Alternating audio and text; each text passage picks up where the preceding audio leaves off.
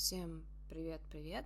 На связи Катя, и сегодня я решила поделиться своей личной историей переезда на Кипр. У большинства людей сложилось впечатление, что Кипр был моей мечтой, или, так сказать, целью, но на самом деле все это не так, все это ложь. Я хочу рассказать о том, как сложился мой переезд, через что я прошла, и хочу ли я остаться на Кипре. Скажу сразу, люди разные. Мой опыт на Кипре может отличаться от людей, которые недавно приехали на Кипр, так как я переехала на Кипр в 2014 году, поэтому если что-то из моей истории звучит как негатив, и не самый такой положительный момент, это все на самом деле все, что произошло со мной, поэтому я ничего не хочу скрывать, я хочу разложить карты так, как они есть. В общем, садись поудобнее, и в конце эпизода я как бы отвечу на вопросы, которые чаще всего слышу от людей из моего города Челябинска, от знакомых моей мамы и от людей вокруг. Поэтому садись поудобнее, делай себе кружку чая. Я сегодня пью чай, не кофе, потому что кофе, к сожалению, сейчас не подходит моему организму, поэтому, в общем, сделай себе что-нибудь, и мы начинаем.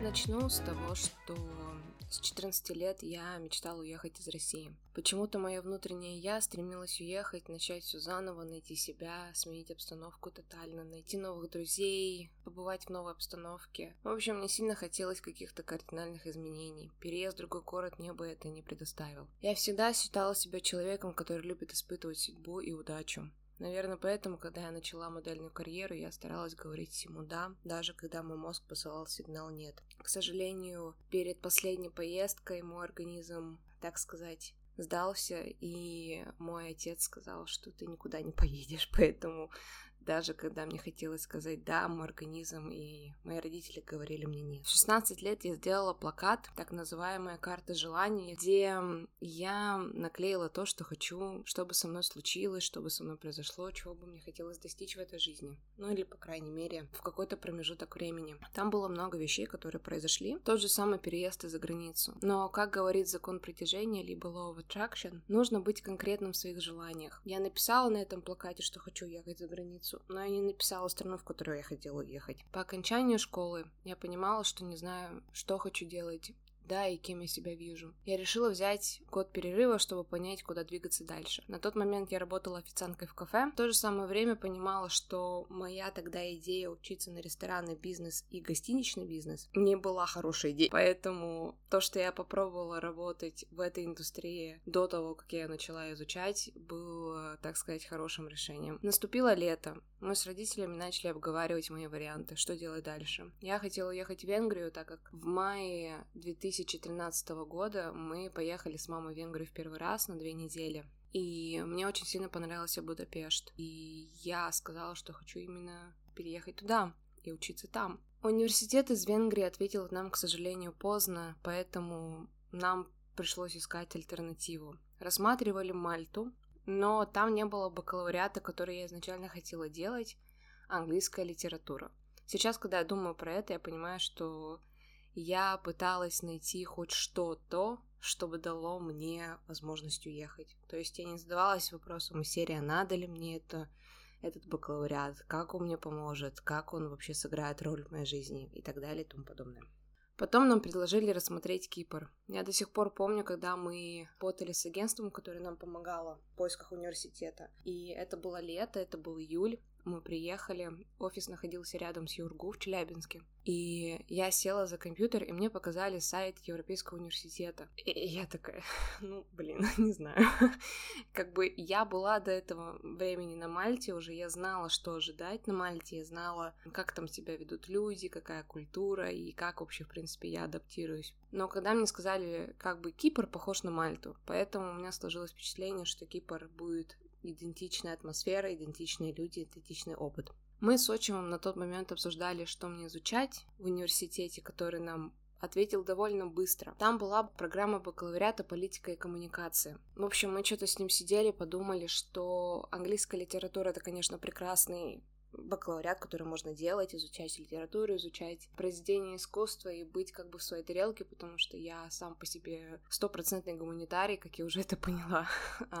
Но тогда у меня были очень сильно амбициозные идеи того, что я как-то попаду в политику в России. Поэтому мы решили, что я буду делать политику и коммуникации бакалавриат. Через неделю нам прислали все документы, и 3 октября, на свой день рождения, когда мне исполнилось ровно 20 лет, я полетела на Кипр.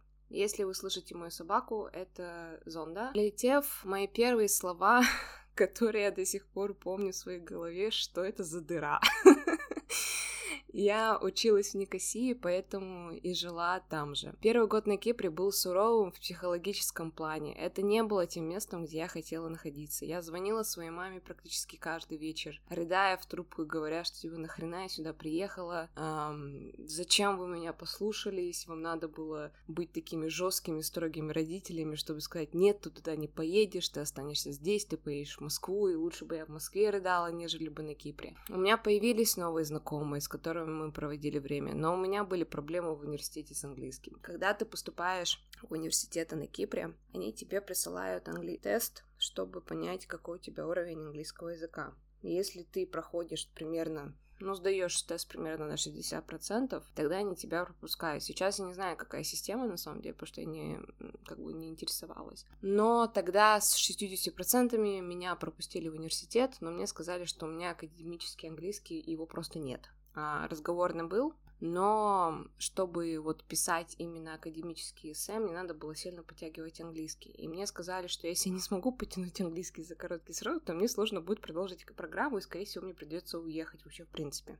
Тогда, на тот момент, я помню, что я, когда услышала эти новости, я вернулась домой, и вечером на балконе я сидела, пролистывала Инстаграм своих одноклассников, знакомых из Челябинска. Я начала задаваться вопросом, была ли это ошибка приехать сюда, потому что на тот момент я не особо задавалась вопросами типа из серии «А правда ли то, что они делают, это реальная их жизнь?» Как сейчас я задаюсь такими вопросами каждый раз, когда вижу что-то прекрасное в Инстаграме. В какой-то момент вот это вот внутреннее «я» проснулось снова, и сказала мне такую интересную фразу, которая, скорее всего, стала моим мото на последующие 7-8 лет на Кипре, что кроме меня мне никто не поможет. Даже когда я завелась уже друзей здесь на Кипре и появились какие-то знакомства, которые мне стали помогать, конечном итоге я поняла, что на самом деле кроме меня мне никто не поможет. Поэтому я сделала... Я приняла какое-то странное решение, я решила удалить все свои, свои социальные сети и сконцентрироваться на учебе. На последующие три года у меня не было ни Инстаграма, у меня не было Фейсбука, у меня был только, по-моему, если не ошибаюсь, WhatsApp,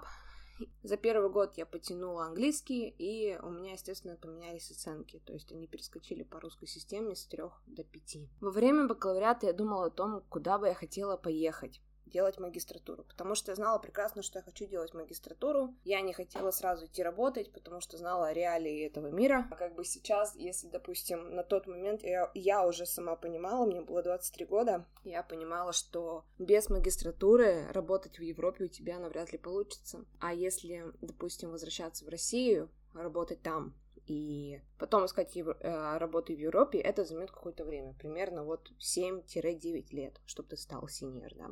Увы, на тот момент мой отчим не особо поддержал идею того, чтобы учиться в Нидерландах, так что, так как он думал, что после окончания я не смогу там задержаться. На второй год обучения я получила предложение работать в университете, там я познакомилась с маркетингом в первый раз, с работой с социальными сетями уже в бизнес-плане. И мои планы на программу Erasmus, которую я тогда планировала уже на тот момент, чтобы поехать учиться в университет Лидс, Великобритании на один семестр. Ты можешь либо поехать на семестр, ты можешь поехать на два семестра, коли год.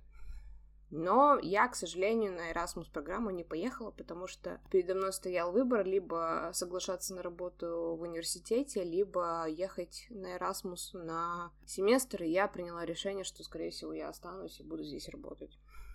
Наступил конец бакалавриата, и мои родители уговорили меня подать документы в МКИМО, меня, естественно, приняли туда, но когда мне пришло сообщение о том, что меня приняли в МГИМО, во мне сработал какой-то механизм, мое внутреннее я проснулось и сказала, еще не время. И я отказалась от магистратуры МГИМО и продолжила учиться на магистратуре в том же университете, где я делала бакалавриат. После окончания магистратуры меня попросили уйти из университета, потому что там был конфликт, не связанный со мной, но связанный с документами, потому что я была на тот момент студентом, и как бы студенты не могли работать full time. Я работала part-time, то есть не полный рабочий день, поэтому как бы я могла там работать не, полный рабочий день. Но когда я закончила магистратуру, мне нужен был полный рабочий день, который мне, к сожалению, не предложили. После чего работы я не могла найти, в принципе, на Кипре, потому что виза у меня была не рабочая, она была студенческая. В конечном итоге, последующие два года после магистратуры для меня будут самыми неприятными. Я не успела продлить контракт на аренду комнаты, поэтому мне сказали, что вот тебе две недели, съезжай. Мне повезло, что мой старый знакомый с университета снимал двухкомнатную квартиру. Он был очень добрым, предоставив мне одну комнату а, в квартире сказав, что мы все оказываемся в такой ситуации сложной. Я не знаю, каково это сталкиваться с проблемой с визой, поэтому пытайся вставать на ноги. То есть без оплаты он мне разрешил пожить несколько месяцев с ним. Пока я жила у него, я пыталась найти работу, я пыталась найти работу в больших компаниях, я попала на интервью в Deloitte, я попала на интервью в PwC, но, к сожалению, даже большие компании на тот момент отвечали, что раз у тебя нет рабочей визы, ты не можешь работать в маркетинге, но мы можем тебе предоставить визу, если ты решишь стать бухгалтером. Чего я очень сильно не хотела, потому что тогда нафига я училась практически пять лет, правильно? Через какое-то время я нашла подработку через знакомого в офисе, где последующие шесть месяцев я буду работать с человеком, точнее, я встречусь первый раз с человеком в своей жизни, который, так сказать, психологически издевался над людьми. В частности, молодыми девушками, особенно иностранками. Параллельно я искала работу, но мне, конечно, никто, никто не отвечал. После чего мой сосед попросил меня съехать, потому что к нему переезжала его девушка. Поэтому я попросила владельца компании снять мне квартиру, точнее помочь снять квартиру. Он помог, чему я была очень сильно удивлена. Но с аренды в 450 евро у меня на руках оставалось только 400 евро в месяц. Чтобы ты понимал или понимала, что такое 400 евро на Кипре, это 200 евро еда, 200 евро счета. На этом все. После поисков разочарования, одиночества, так как пандемия началась и было сложно с кем-либо видеться, я была готова начать собирать вещи и возвращаться обратно в Россию. Но мне написал человек, с которым я в свое время работала. Точнее, я делала интернатуру в этом агентстве. Он перешел в новую компанию. Это был стартап, никому неизвестно вообще в принципе.